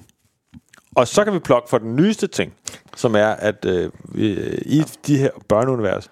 Men Mukke bliver nævnt meget. Nu har jeg været inde til nogle af de der DR, hvor de fortæller om, hvad de søger. Ja. Der bliver det nævnt. Ja, Femlingerne, ikke? Jo. Ja. Men det er også et virkelig originalt univers med det her. Det er nogle karakterer, der er med i Mukkefilmene, som er 5 psykopatiske brødre, som er femlinger. Ja. Og de hedder alle sammen Allan, fordi ingen har kunnet overskue give dem andre navne. Så de hedder alle sammen Allan, og de er fuldstændig sindssyge. Fuldstændig totalt psykopater, der gør lige hvad der... Altså, de gør alt det, man ikke må. De gør alt uden konsekvensberegninger. Og de er fuldstændig crazy shit, ikke? Og det har børn vist sig i den tid, der er nu, og responderer virkelig vildt på. Det er altså, en sjov idé, altså. Jamen, de synes bare, at det her er out of this world. Altså, de synes, det er så fedt, at der ikke er nogen... Fordi de er jo et skolesystem, der hele tiden har karakterer, og der er alt muligt andet. Og det der med femlingerne, det responderer de virkelig godt på. Så ser vi det, og siger, godt, jamen, det mest oplagte ville være, at vi tog Mukke og gik videre af det. Men så ser vi femlingerne og siger, hey, der er noget her, der er endnu vildere. Ja. Og så vores producer Julie Lindholm på det tidspunkt, så fik vi så lavet Femlingerne til DR, der starter her i næste måned. Og så det er bare sådan, det er bare for at fortælle, hvordan det foregår.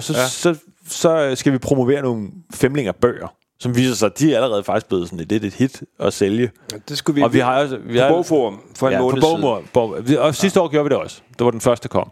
Ja. Og så, jeg ved ikke om du kender det, Oliver, men som sådan en del af nogle gange skal man finde på et eller andet. Ja. For sådan en bogform, hvor hvem fanden skal man, altså du skal stå og læse op for bogen eller et eller andet, ikke? Jo. Der sidder 300 børn. Der sidder virkelig mange børn, ikke? Og vi skal finde på et eller andet. Ja. 20 minutter. Og så siger jeg til Mikael, hey, skal vi ikke gøre et eller andet, hvor du ved, at jeg står og tegner, og så gør du noget ned med børn. Og så siger, hvad med et eller andet med, hvad er det værste I kunne finde på? Ja. Og så går Mikael ned, og det gør vi så. Og de der børn, alle børn rækker hånden op. Ja. De vil gerne fortælle det værste, de har gjort. Og så går det fuldstændig amok, hvad de fortæller. Altså ting, de har stjålet og sat ild til og pisse og lort. Altså de der børn fortæller bare, vi står sådan og kigger, altså siger du det her højt nu? Med stor velbehag og du ved, ingen samvittighed. De fortæller simpelthen bare alt, som om det var sådan en sandhedsboks. Okay. Og er helt op at køre i 20 minutter. Og så, det tænker vi ikke mere over. Det var sjovt. Så kommer vi ud på Bogforum i år, gør vi det samme igen, og så laver vi 3 shows. Og det ene af dem stikker fuldstændig af ude på bogmesse. Så går de der børn amok? Ja, okay. Fordi hver af dem, der finder på noget sindssygt, eller siger noget sindssygt, som femlingerne kunne gøre også, eller de kunne et eller andet.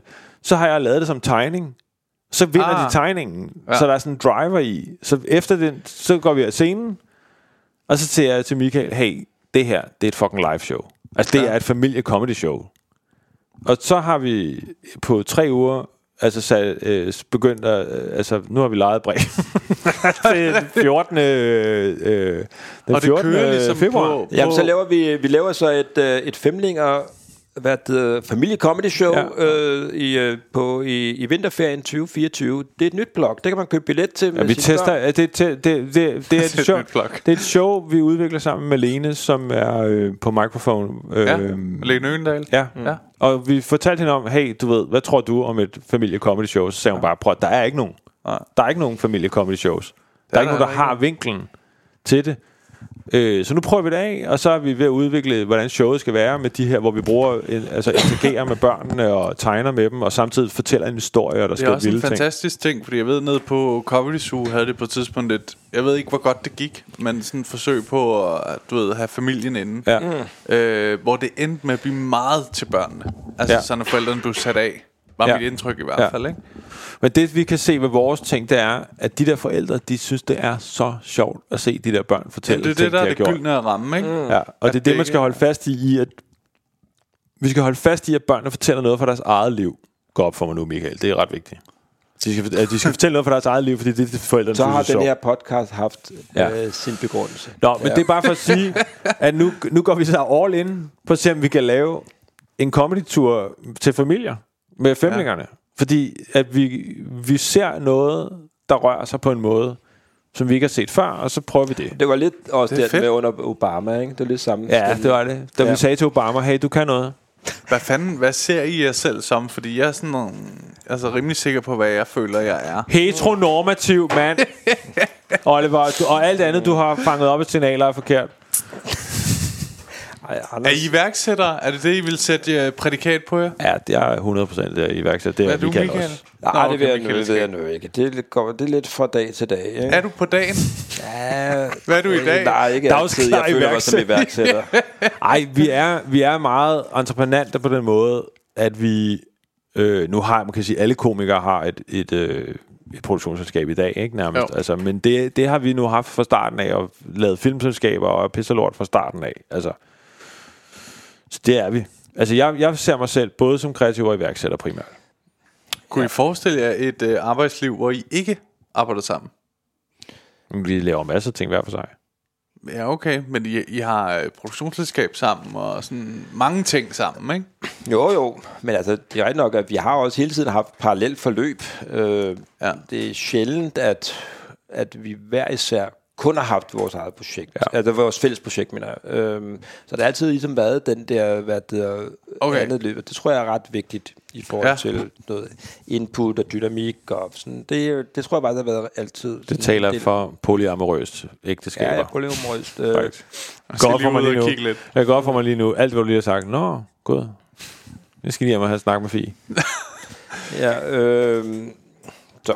Nej, men det er faktisk det der med, at hvis vi bare sidder og kigger på hinanden i 20 år, så tror jeg at, kun lader det samme. Ja, så tror jeg, fordi det der er i det sådan noget her, det er jo, man er jo ikke kun lykkelig sammen, man er jo også rasende på hinanden nogle gange, eller du ved, der er kriser og alt muligt andet og sådan der. Ja. Og det er vi jo kommet igennem.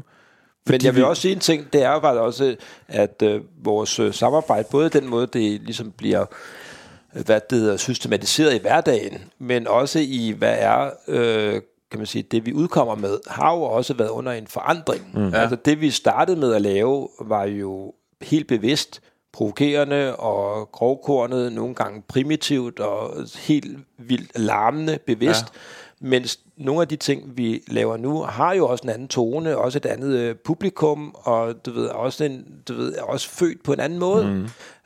Så jeg tror også, at det er en af grundene til, at vi stadig synes, at det både er sjovt og meningsfuldt at fortsætte samarbejdet. Hvis vi mødte ind hver morgen og vi lavede de samme slags striber, vi lavede i 2001 eller 2, og sad og udviklede en ny figur, eller Dolph med samme, der kunne det samme, og også var grænseoverskridende, også var for meget, så tror jeg, at vi vil forstene og, ja, og hvad det hedder, og det er ude også både over for publikum, blive irrelevante og forudsigelige, men jeg tror også, at vi vil være ustimulerende at, i et samarbejde for hinanden. Mm. Ja. Ja, jeg tror, du har ret. Altså, at der er noget, der er en afhængighed af hinanden, som vi stadig anerkender er der, for at lave nogle ting sammen. Og så samtidig er der plads nok til, at man kan lave, hvad fanden man vil. Altså. Ja. Og det fungerer ret godt, synes jeg. Ja. Jamen, jeg føler da også, at I har haft en flot karriere. Jamen, tak. Jeg er ikke færdig, Oliver. Nej, du har heller ikke det, jeg mener. Du er nået lige at redde den der. Nej, der som slet ikke er slut. Men vi skal lige høre. Du havde lige afskrevet os der. At lukke podcasten ned. Vi skal lige have et oversigt over alle de ting, vi har forsøgt at sælge i den her podcast. Ja, vi er nemlig ved at nå vejsanden. Vi har en kalender. Vi har en kalender af Wulffmorgenthaler 2024. Jeg skal nok også nævne det i introen. Nej, men det er fordi Mikael går i panik nu. Nej, men det var meget sjovt. Der var ret meget. Rører den ikke med det samme, altså den kalender der? Jo, det går vi ind i den afgørende måned. Det er december måned. Ja. Den går sælges til december. Ellers så er det bare sådan nogle udsalgskasser midt i januar med en kalender. Det er i starten af januar, kan man godt finde sådan i spotvarer. Er der noget sådan på spil for folk i? Altså er det sådan noget med, at du mangler penge til børnenes gaver? Eller?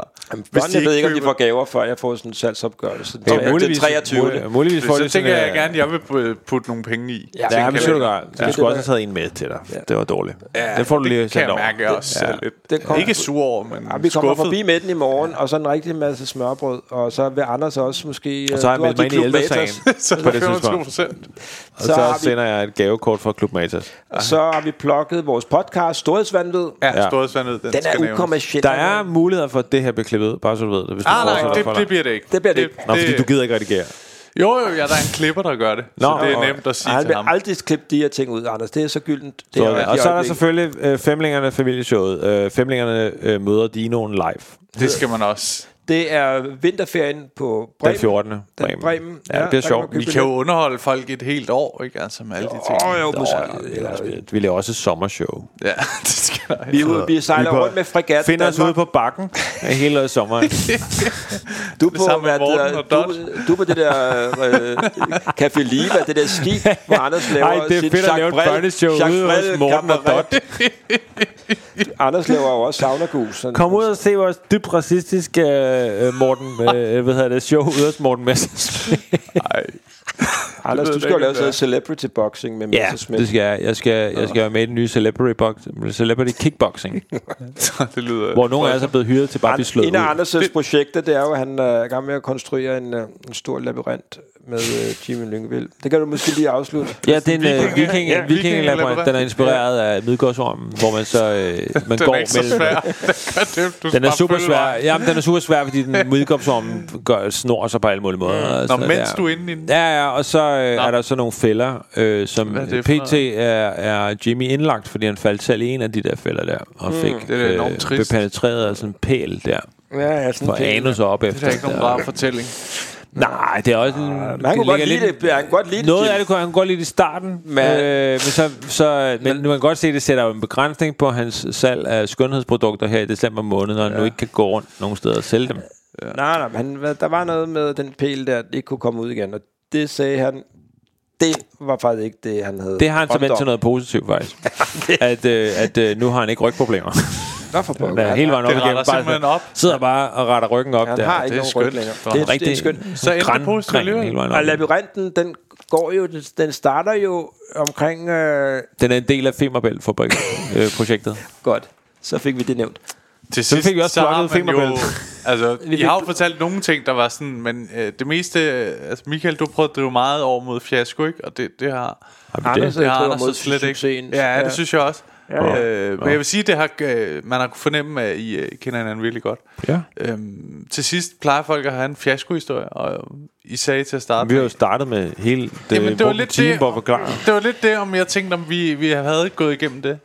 Har du en fiasko, du er her til sidst? Specifik historie, I gerne vil. Sådan et rejsningsproblem. Nej, det er ikke fint. Hvorfor døde jeg ikke over det? Jeg har en lille hejsa. Det var mit rigtige jeg, der kom frem hurtigt. You can relate. Nej, fordi jeg har konstrueret mit eget lille hejsesystem. Du har lavet et hejse, det er rigtigt. Mikael har lavet et iværksætteren igen, hvor han har sådan et hejsesystem op ved næsen. Det er sådan en hejsestem rundt, det er sådan en slags pandebånd rundt om næsen, som så hiver dilleren op, når den lige løfter. Det er sgu ret smart. Der er ingen, der bemærker det. Men jamen, fiaskohistorie, jamen, jeg var jo i civilforsvaret engang. Det er lang tid. Og faldt i søvn bag rattet, jo, kørte en bil ind i et skilt. Ja. Har du gjort det? Ja. Nå, det er også helt kedeligt fortalt. Ja, men det var sådan, du mangler lidt energi, ja, og pondus omkring. Ja, men jeg var for at det hedder, folk kunne forstå, at jeg blev meget træt og kørt ind i det skilt, jo ikke? Jeg synes, det var forkert at fortælle en historie helt op. Jeg gør det, og så faldt jeg i søvn. Det er verdens kedeligste måde at slutte. Jeg har været sådan nogle gode gæster. Ja, jeg er så glad for det, Oliver. Så prøvede du at fortælle historien om mig i civilforsvaret? Nej. Nå, du kan ikke fortælle. Det er ellers så kedeligt, så man gider ikke fortælle den. Der er ingen, der kan gøre den historie. Men det var nu meget sjov historie, fordi det var en anden tid. Jo, fordi jeg gik så hjem til min befalingsmand, og så sagde jeg til ham, at jeg ikke faldt i søvn bag rattet. Men at jeg blev skubbet ind i det ret af et folkevognsrugbrød fyldt med mohammedanere. Det har du ikke sagt. Det sagde du ikke. Ja. Og det sagde han, det er typisk. Nej, hvor er du sindssyg. Nu lyder det som, vi er faktisk over på Ældresagens podcast. Mikael. Det var i 1991. Tak fordi I ville være med. Mikael, tak fordi I ville være med. Anders er tykfob. Anders og Mikael, ja. Tusind tak fordi du var med. Det var en fornøjelse. Tak for at, og så jeg tænker vi bliver aldrig inviteret tilbage. Så tak for det, Oliver, at du vil mig være. Det var afsnittet med Mikael Wulff og Anders Morgenthaler. Jeg håber fandme I kunne lide det. Jeg synes godt nok det var hyggeligt. Altså jeg er med på at til tider har jeg lidt svært ved at styre det, men jeg synes vi kom igennem det og fik lavet et godt afsnit. Jeg synes jo bare de er sindssygt spændende og ja, så dygtige som jeg har fået sagt nogle gange, ikke? Men jeg håber I kunne lide afsnittet. Tusind tak fordi I lytter med. God tur hjem.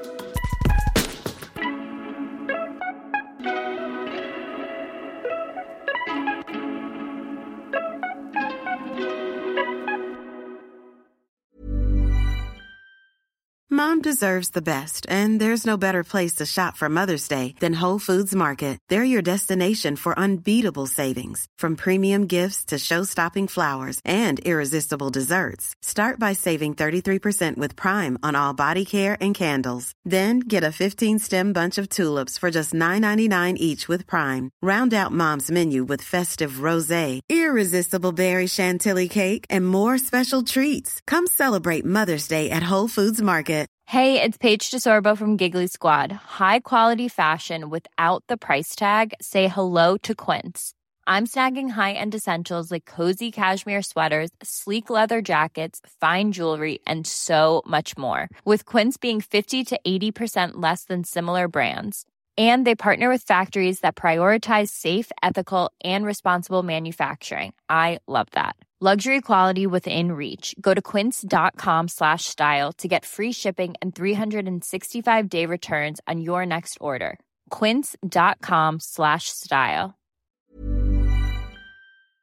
Hey, lige en hurtig ting her med jer. Som I ved, så er grunden til, at I kan lytte til den her podcast helt gratis, jo fordi jeg engang imellem laver de her sponsorerede samarbejder. Og denne gang har jeg lavet et samarbejde med Just Drive. De har været så søde at låne mig deres lækre Nissan Qashqai, og grunden til, at jeg ligesom har lavet et samarbejde med de her Just Drive, er fordi det faktisk er virkelig nemt og gennemskueligt. Og så har de ingen lange bindinger på bilen, som jeg nogle gange godt synes kan være lidt irriterende. Og så er der ingenting med småt, så ingen bekymringer. Og så går det bare lynhurtigt. Jeg bestilte bilen, og så gik der bare, ingen tid, så kørte jeg rundt i en splinterny Nissan. Som nogle af jer måske ved, kørte jeg jo før rundt i sådan en lille Peugeot 107. Så det er en kæmpe opgradering. Nu har Maja så fået lov at køre rundt i Peugeoten, selvom hun nogle gange er lidt fræk og prøver at spørge, hvad den der Nissan der, skal jeg ikke lige køre i den? Og der er jeg sådan rimelig hård og siger, det må du selvfølgelig godt, fordi jeg gerne vil have god stemning på hjemmefronten. Jeg er ikke idiot jo. Men hop ind på justdrive.today og tjek det ud. Der er en ny bil i 120 dage med alt det vigtigste inkluderet. Og så kører du bare skide lækkert. Endnu en gang, tak fordi du lyttede med.